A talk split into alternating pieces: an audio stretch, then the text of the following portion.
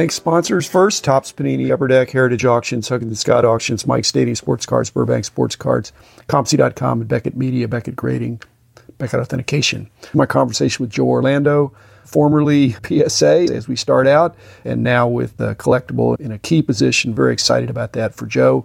And uh, here's our conversation. First, I want to apologize for keeping my distance with you for so many years in probably a misapplied sense of competition that uh, PSA was not the enemy, but our guys were more connecting, the grading guys.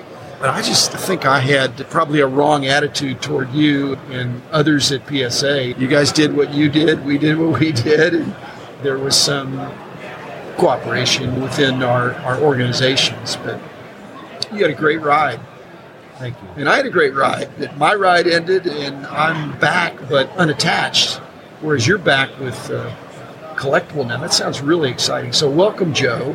First of all, I'm honored to be sitting here with you, and that's interesting. I never felt that at all. I, I felt it was just like everyone's so busy. We were number you know. one in the hobby in so many things, except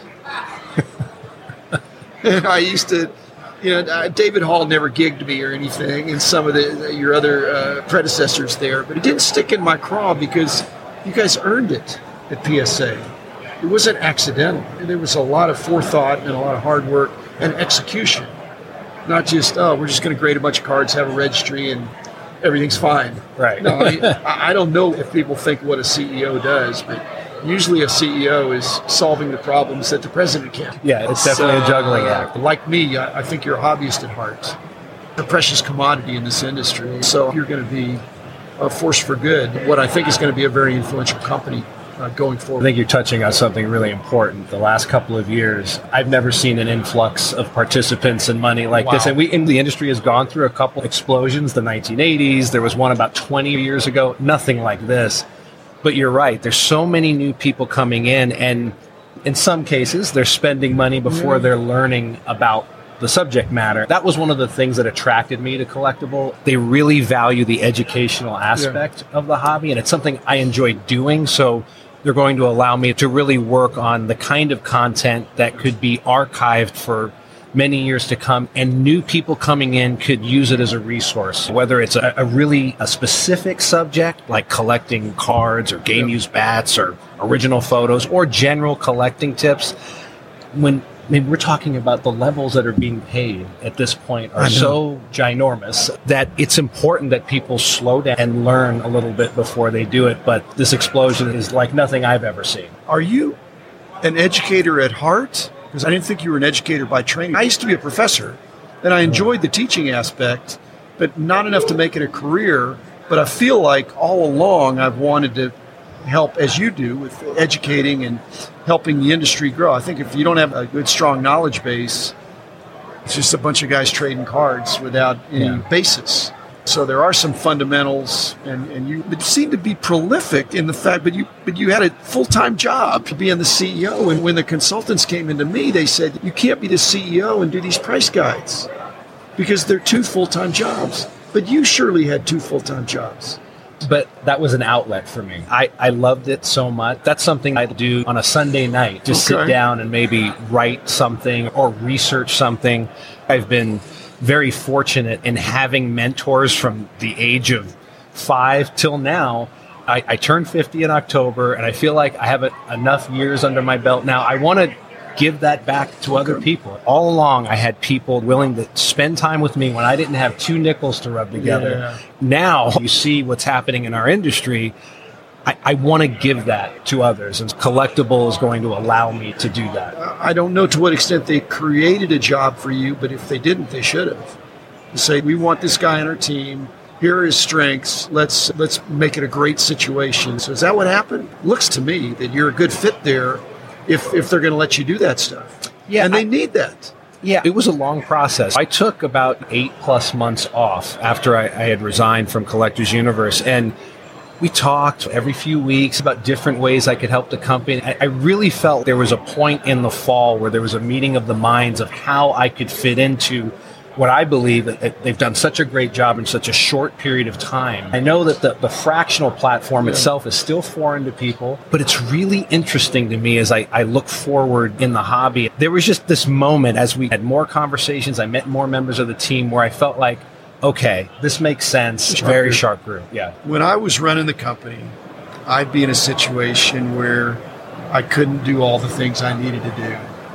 And unfortunately, I was also the owner of the company, so I could stroke a check to say we're going to fund this. CEO at Collectors Universe when it was public. Yes. But that's a different kind of currency and oversight. Did you enjoy that? Because many of my buddies that have been CEOs of public companies, it's it's taken the bitter with the sweet. Yeah, it's an invaluable experience, but it comes with other things. Going back to Collectors Universe for a second and, and it being public before, I do believe that it's in a better place being a private company because Uh, of the freedom that exactly. comes with it. Yeah. As a public company CEO, you have a lot of different uh, people to answer to, shareholders, And board you members. You can't answer the question.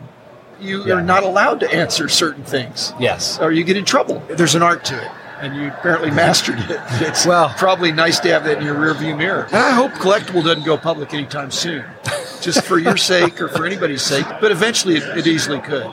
Obviously, I think it has a tremendous future. I know the team is interested in doing other things as well, expanding Collectable's horizon. I'm excited about it. But yeah, the public company experience, again, it was wonderful. I'm glad I had it. But yeah, there's more red tape, layers of approval, and they're in a better place because of it. Able to move faster in terms of innovation, expansion. They'll be able to do things more quickly because fewer layers of The antidote against NFTs, I think, is fractional. If people are thinking, oh, we don't understand these new ideas in the hobby, fractional is easy to understand compared to NFTs. But in either one of them can you hold the card or take it home with you. But in each one, you have a financial position in something. I think fractional is way easier to understand than NFTs. There's enough publicity that NFTs are something of interest that fractional can look like the uh, the safer bet. yeah, and it, it could bridge the gap as it well. could Like bridge yeah, the gap of somebody looking for a 21st century idea that still has roots in there's a physical card there, and with the prices these cards have now. And again, I'm not blaming PSA or BGS or anybody, but these phenomenal prices in, in almost every case come in, in a PSA or a BGS holder.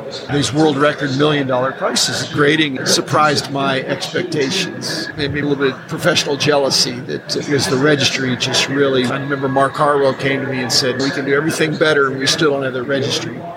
But that's customer intimacy. It's not a winner take all because I think we carved out a niche, but it's almost winner take all, first mover advantage, like a lot of the dot com things are. yeah. We had all these distinctives, which I can joke with you. We had the the lowest uh, margins in the grading category, I think, with an inner sleeve and a thicker slab and metallic holders and all these things that Mark Harwell, that you knew, has passed away now. But great ideas, but they all added to our uh, delivery time and cost.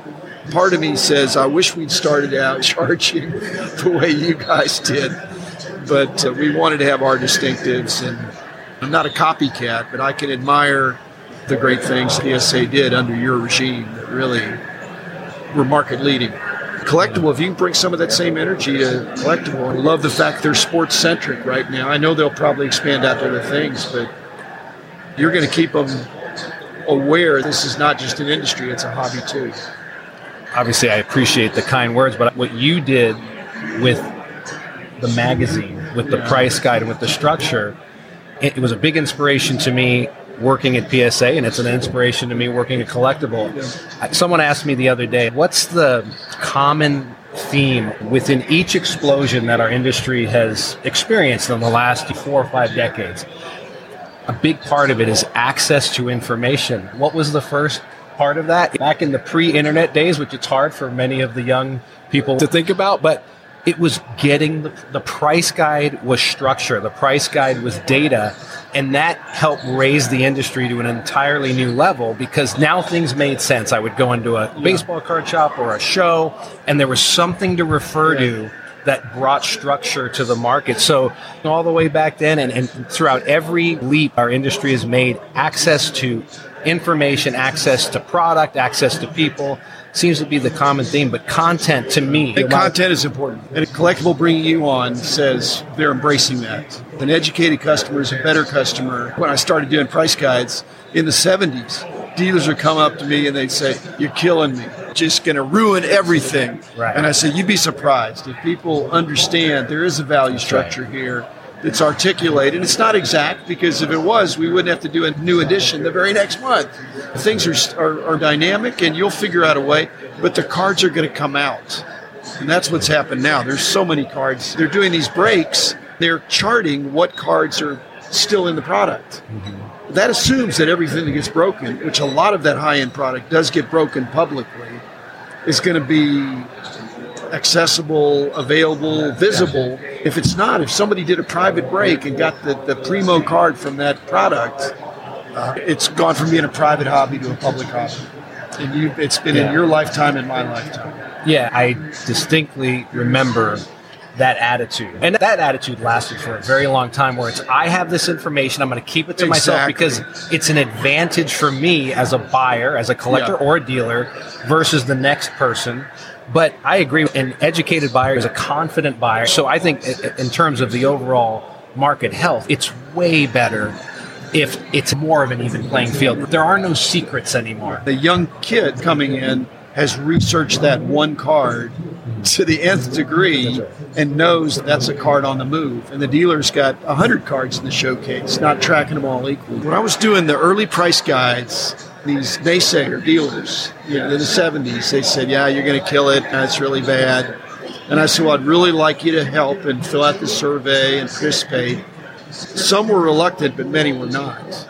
But my ace in the hole was I was going to all the shows. I, I, I, knew what they were going for. Now, but if the Beckett price guide would have meant in the first one, this is Jim Beckett's idea of what the prices are, it wouldn't have gained the acceptance. But we had broad support, but not universal support, but enough that we had a pretty good sample of what was going on there, which in many cases enlightened me, but in many other cases just ratified. I knew that these Gaudis at that time went for 10 bucks. It's 10 bucks. I'd ask 10 dealers and they'd all say 8, 10, 12 bucks, whatever it would be. So 10 bucks is okay.